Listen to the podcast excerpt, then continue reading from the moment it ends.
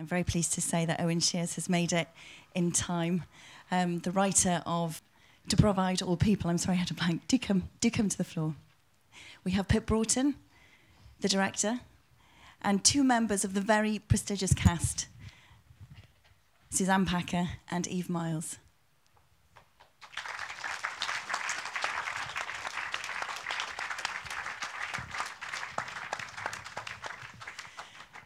Owen, how are you doing? You just arrived, you're right. I'm good, yeah. It was very nice to get here. It was nice to see some of the film um, and to see it on the big screen. It's the first time that I've seen it. Good. So this is your second film poem, um, The Green Hollow. Um, I have it on good authority. Recorded the highest audience appreciation rating for a B B C One programme for five years. So uh, no pressure with To Provide All People. So what is it about the film poem form that uh, that appeals to you? Um, it, it's a form that grew out of something that I first wrote for radio. Um, and so it grew out of a, a very much writing both for the voice and for the ear. And it's still, as you can see, it's very much um, a literary form. And I'm not just saying this because she's sitting here. I think it only works with a certain kind of filmmaker. Um, and when we made The Green Hollow, the reason I wanted to return to this idea of it's it's a kind of verse drama, it's sort of um, a lyrical reportage, I suppose, a form of poetry documentary. And I think that's a very important aspect, the fact that it starts with these uh, documentary interviews. I mean, I did over seventy hours of interviews for this film. And were they face-to-face interviews, or yeah, did you get people to write absol- their stories down? Um, on the whole, it was face-to-face. There were a few that I was helped with by some um, uh, people who went off and did some further afield. But on the whole, it's really important, especially with this style of work, to turn up and to sit opposite people.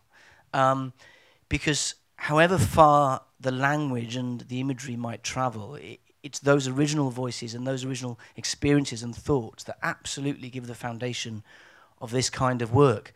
But the reason that we wanted to return to, well, or to um, experiment with it, with The Green Hollow, is that it is a work that is particularly well-suited, I think, to combining the choral and the individual experience. Um, and so, when this anniversary was on the horizon, uh, Pip and I sort of saw the opportunity to um, um, approach B B C Wales and to ask if we could take this form to this subject, which I should say was still a huge risk, and I'm still incredibly grateful, um, uh, uh, grateful that B B C Wales allowed us to take this form, because, of course, The Green Hollow is about an an event, something that happens, and here you're engaging with an idea. So it was still quite an adventure, and we still went into it not knowing how an awful lot of it would work, actually. With um, The Green Hollow, as you say, it was an event in a particular place, in a particular time. With this, you're talking about seven decades of history and a national service. I mean, did you know exactly where you wanted to begin with it? Oh, I knew everything exactly. No, I, I knew hardly anything. Um, and that's the other reason why you spend that time doing the interviews and doing the research, because you go into this kind of thing with your own ideas and perhaps some preconceptions, some of which remain and others which get dashed. I think it's really important that you have to present what you find. Um, I guess what I did know from the start is that I wanted to try to create um, a lyrical bridge that I supposed shortened those seventy years. So I wanted to tell the story of of the founding of the Act, which is an extraordinarily inspirational um a political tale of this combined vision and action. And I wanted to build a bridge between the birth of that idea and the experiences of the staff and the patients of the N H S now. So I did want to very much for it to remain in that world of the idea. And so I suppose as much as possible to, to try and paint a philosophical and an emotional map, I suppose, of the N H S. But you you talked about the scale. Um, And I was probably about, I, I was coming to the end of the research when I realised that the N H S operates on this extraordinary double scale. It is this huge societal idea, and yet for all of us, it's deeply personal. It it cares for the people that we love, it cares for our bodies. Um, and so that was a real breakthrough moment when I realised that it had to have that intimacy about it as well. And there is a very personal thread for me uh, running through this story, which at first I was trying not to write about. But then I realised I sort of had to and also should.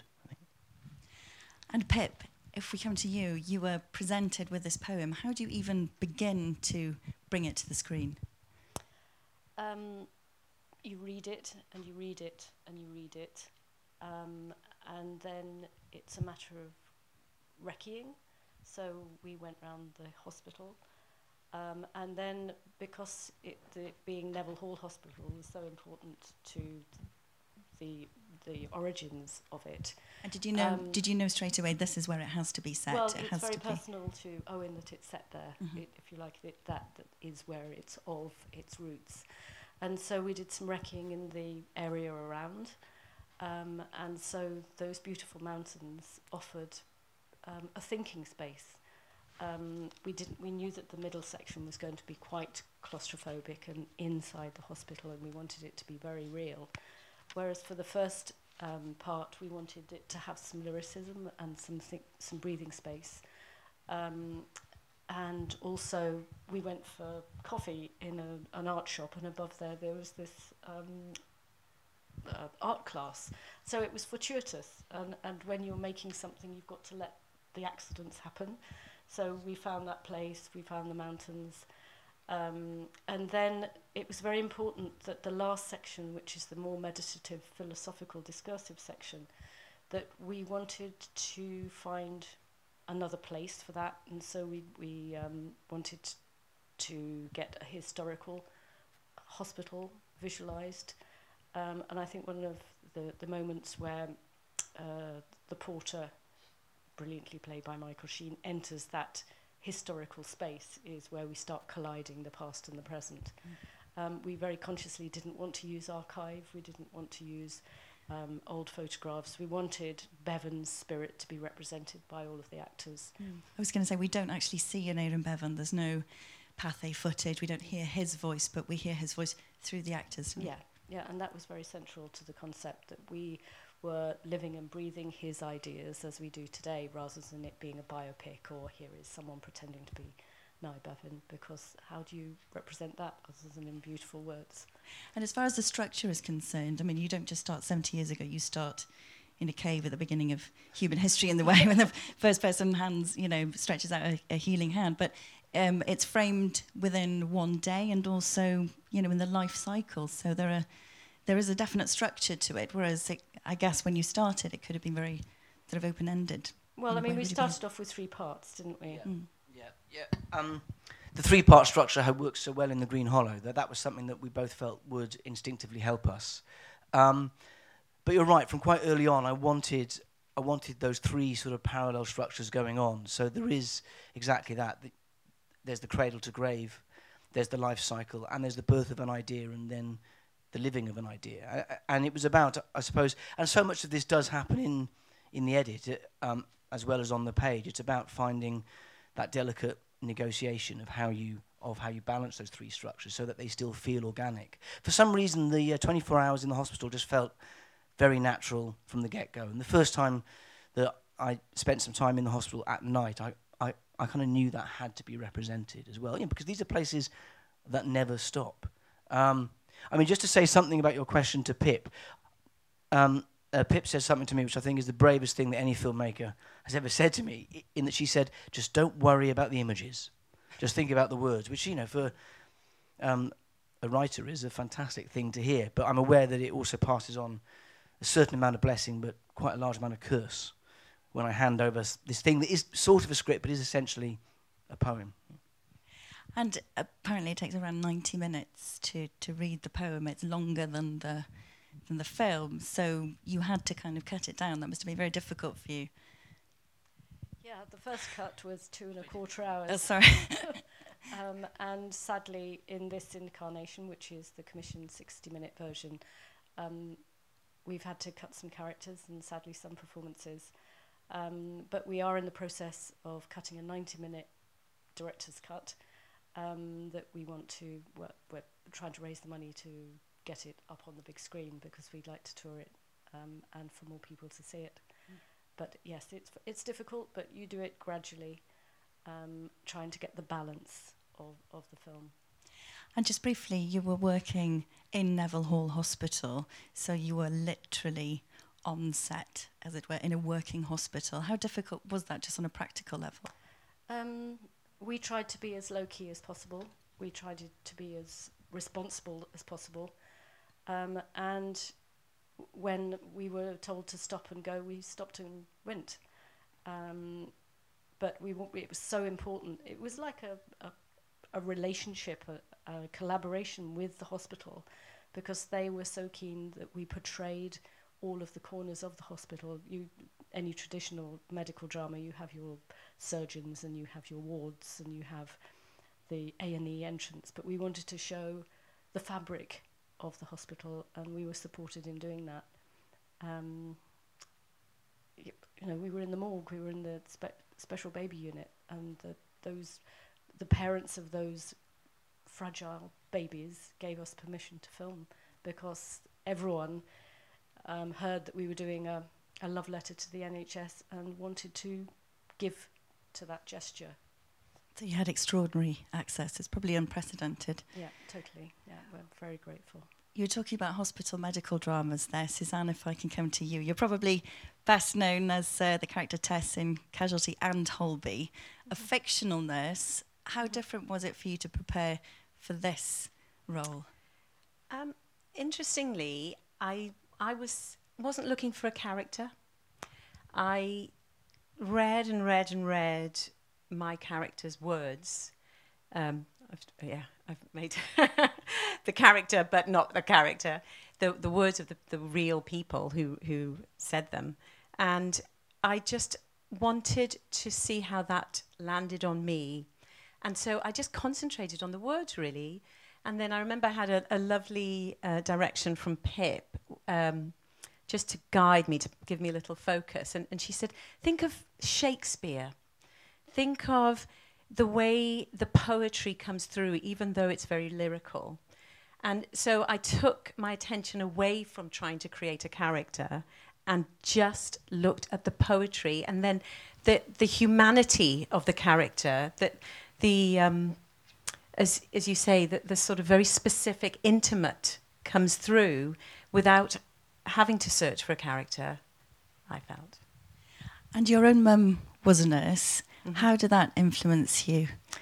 Well, it's interesting, because if I hadn't been in this, I would have been gutted. But partly because it, it to me, you know, I know it's been described as a love letter. Uh, you know, having now seen it, because this is my first time, it's it's almost a thank you. And I feel, for me personally and my family, my mother um, literally started training at sixteen and then went through a whole professional life as a nurse and was a senior nurse by the time she retired. So I feel this, the N H S is in my soul, it's in my D N A, because of course I've got to know her f- friends, all uh, most of her working colleagues, and then of course having to, you know, going on to work on Casualty for nearly thirteen years, it's never left me. So um, yes, I would have been gutted, but I would have still championed it. um, yes, I, it's. I mean, what can we say? It's intimate, but then it's at the same time very universal. And Eve, why did you decide to take up this role? I know you've worked with Pip and Owen before. How could I not? How could I not be um, a part of a film that reminds my generation and my children's generation that the N H S wasn't always there, and it's not a given. And that it's, you know, frightening that it could be diluted and it may not be there in the future. I felt it was my responsibility as a human being, as a mother, to be uh, a part of this very important film and to be a part um, as a very important voice. And it's going back to what Suzanne is saying, is that we didn't have characters. We had a voice. We all have a voice. And our voice should be there to save the N H S. And I think this is what this beautiful piece does. And your characters are slightly different in that, like Michael Sheen, you you have a narrator role. Yes. That's quite a tricky balance, isn't it? Yes, yeah. it, it, it is. But it's, um, you know, myself and Michael were loosely narrating it. But um, they had all the historical facts. And uh, they had all the bullet points for us to be able to explore the the real stories in and amongst it. So we served as um, a guide, I think. Well, it's uh, an all-star cast. I'm just wondering, Pip, how difficult it was to, A, bring people on board, and B, get them together at the right time. You film them, film this in quite a short space of time, comparatively. Pip, I'm going to pass this on to you, but I warn you, it's very sweaty. Thank you. um, remarkably, um, very, very few people said no. Um, some people, by return, said yes, just by hearing it was by Owen and that it was about the N H S. Um, Jonathan Price was about to fly to Rome, and he said, I'll give you three hours next Thursday in London. And so we went to London and filmed with him for three hours and found that Celia could do the same day, and, um, and Michelle. Um, you know, Celia, we had an hour and a half, Michelle, two hours. And that that discipline of the shortage of time just m means that you work in the moment, and it gives it a freshness.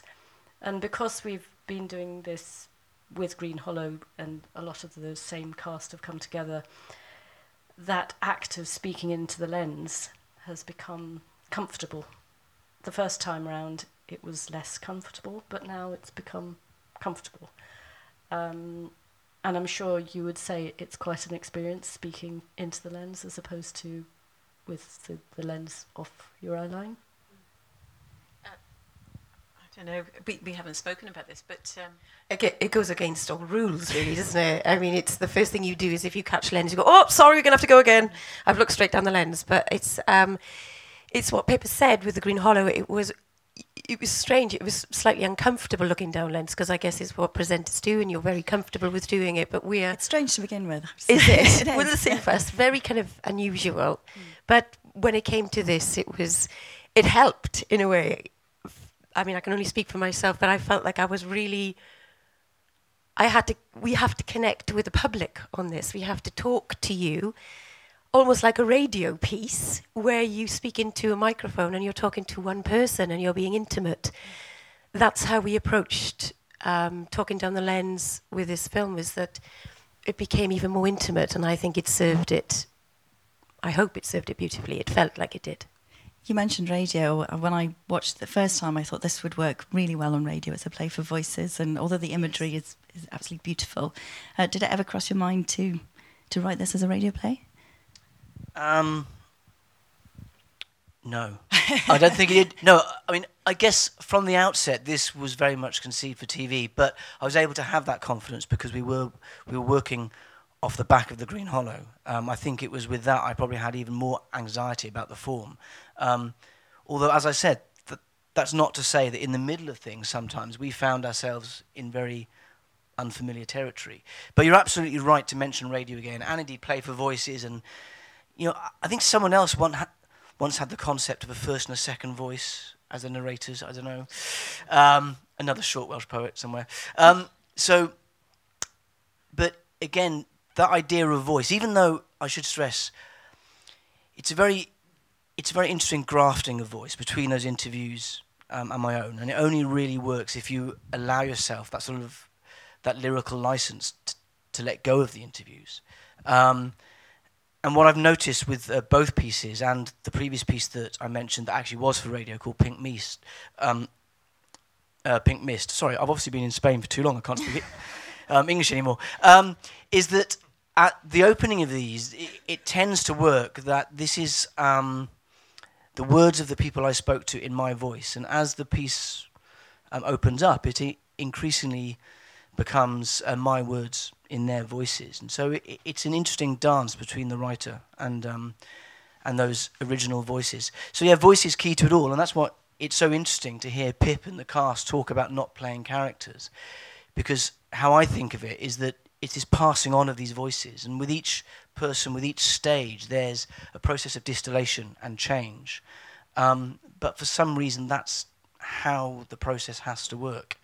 Um, and at the end of it, what you hope is that even though there's a whole lot of language and even ideas that weren't in those interviews, um, in terms of ownership, this should feel like the film of those N H S staff and patients who I spoke to. And we'll be screening it back at uh, Neville Hall tomorrow, so I guess that's when we'll find out. And I was just wondering, Pip, we don't see any real-life N H S staff until the very end of the film. Why did you use that device right at the very end? Um, that was the gesture of giving it back to the people who had shared their stories with us. Um, that's our thank you, that's our handshake, um, and that's our celebration. We had to give them the final beat of the film. Um, and I think if we'd used that earlier, that would have been diluted. Hopefully it's a, a powerful beat at the end. Well, I'd like to open this out now to the audience. I wonder if anybody has any questions that they'd like to ask the uh, the panel. Oh, we have someone at the back.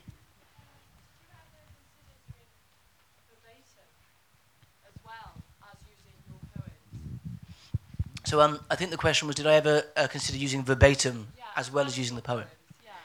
Um, it's interesting because some people describe this as being verbatim, and obviously verbatim meaning exactly word for word, it's not. But I think of it as being verbatim in terms of experience. Um, and the short answer is no, because really I suppose what I'm interested in is that is that real experience, that real thought, those real observations uh, coming into contact and into that chemical reaction of art. And I think that's what artists and writers are there for, is to uh, create a pattern, to create a shape of something. Um, I've seen lots and lots of great verbatim theatre.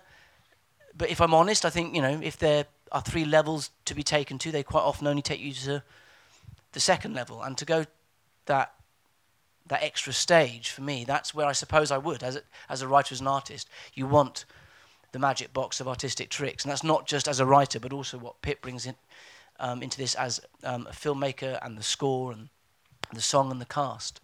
Um, so I guess for the last few years, what I've been interested in is... is um, inheriting almost that taste of verbatim.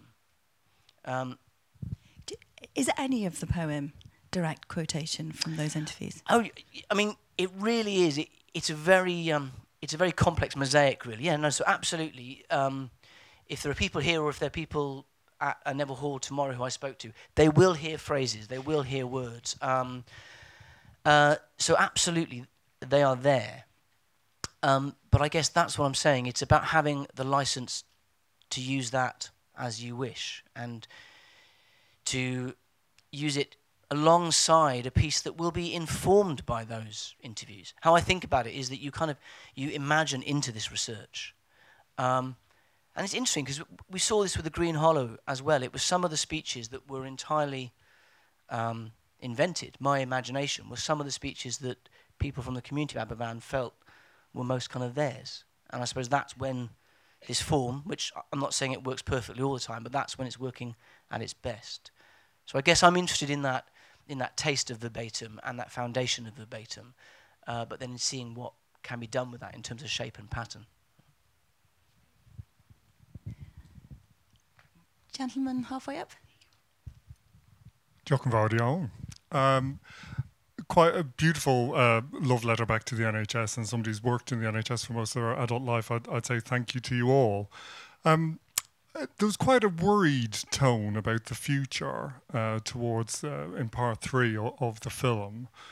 And I was wondering what you had heard, what you'd learned about the future direction of the N H S from, from making this piece, what your, what your gut instincts telling you about the future, but also where you think things could be. Yeah, thanks. Um, I guess there's one really important thing I should say is that we're all aware that there are three different N H S's in Britain, N H S England, Wales and Scotland. And that was one of the things that was a slight frustration to me, that I felt I couldn't get involved in that in this kind of a piece, um, partly because I wanted it to be about the philosophy and the thinking of the original idea. So um, a good amount of the concerns that I came across and the people I spoke to were quite often from experiences of working in N H S um, in England, where there was a general sense that there was more of a risk of uh, creeping privatisation. Um, understaffing was one of the first things that nearly everyone spoke about, um, the crisis in recruitment. I finished by asking everyone I spoke to, will the N H S as we understand it, being true to its core principles, still exist in ten to fifteen years' time, and almost exactly fifty percent of interviewees said no. And that was a real shock.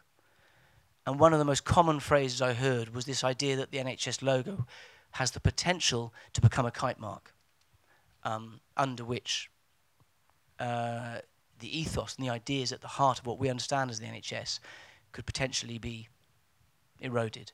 Um, obviously, there were concerns about systemic underfunding, um, a lot of concerns around, you know, cuts on social care uh, uh, year on year for the last decade, because of course it's the N H S that that picks up on the hit on that.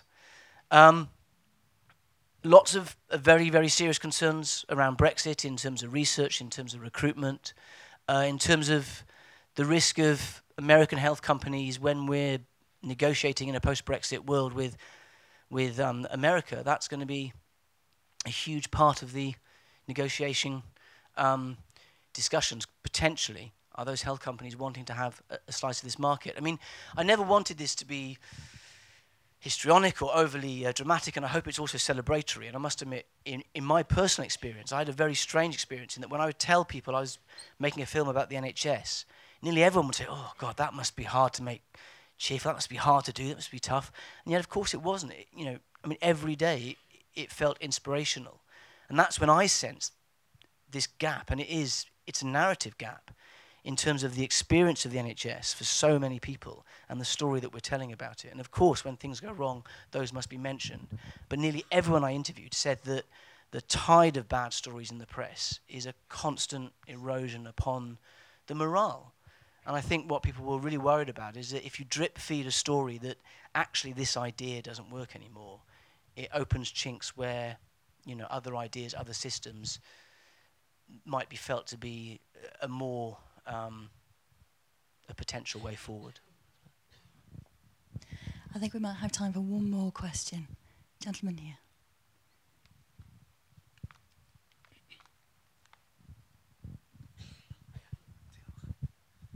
Hiya, diolch. Um, so uh, for me it was really emotional watching. Um, so I was born in the hospital.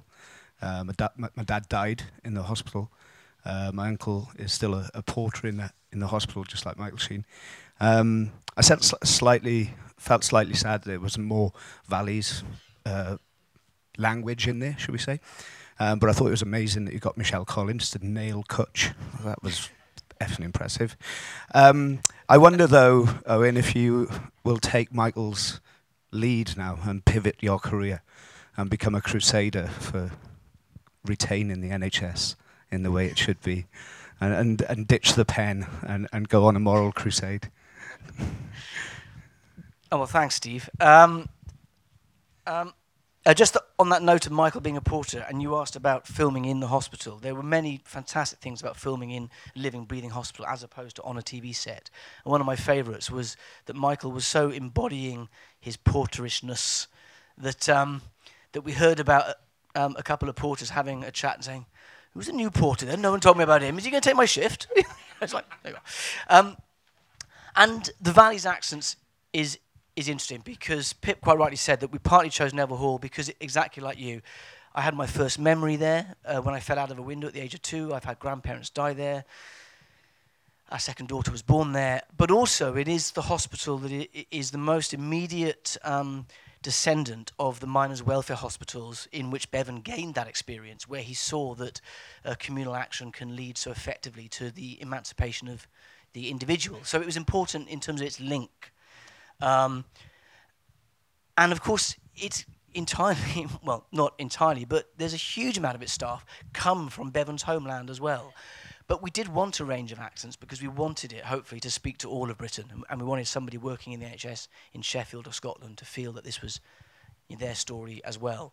Um, to come to your actual question, I think I think the best thing I have to offer is probably, I hope, um, the pen and the page. Uh, but as as Eve said, I mean, it, I certainly feel a lot more uh, knowledgeable and a lot more informed and a lot closer to what the N H S is and what it's like to work in it today. But how I feel about it hasn't changed. I hope in my personal life I've always been um, a crusader. And I hope through this film, I mean, you know, no one wants to make something that has its finger kind of wagging at you out of the screen. But yes, we want this film to uh, provoke as well as inspire. And we want it to be um, a, a campaigning film of a kind, because it comes back to that concept of wonder. It's about reinvigorating the wonder of the idea.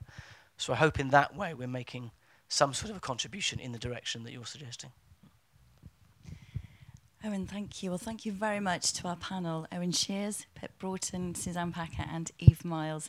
A diolch yn fawr iawn I chi am ddod allan o'r noson mor boeth. Thank you so much for coming out on such a hot evening to watch To Provide All People with us this evening. Um, just remember, it's broadcast on Thursday evening on B B C One Wales at nine p m.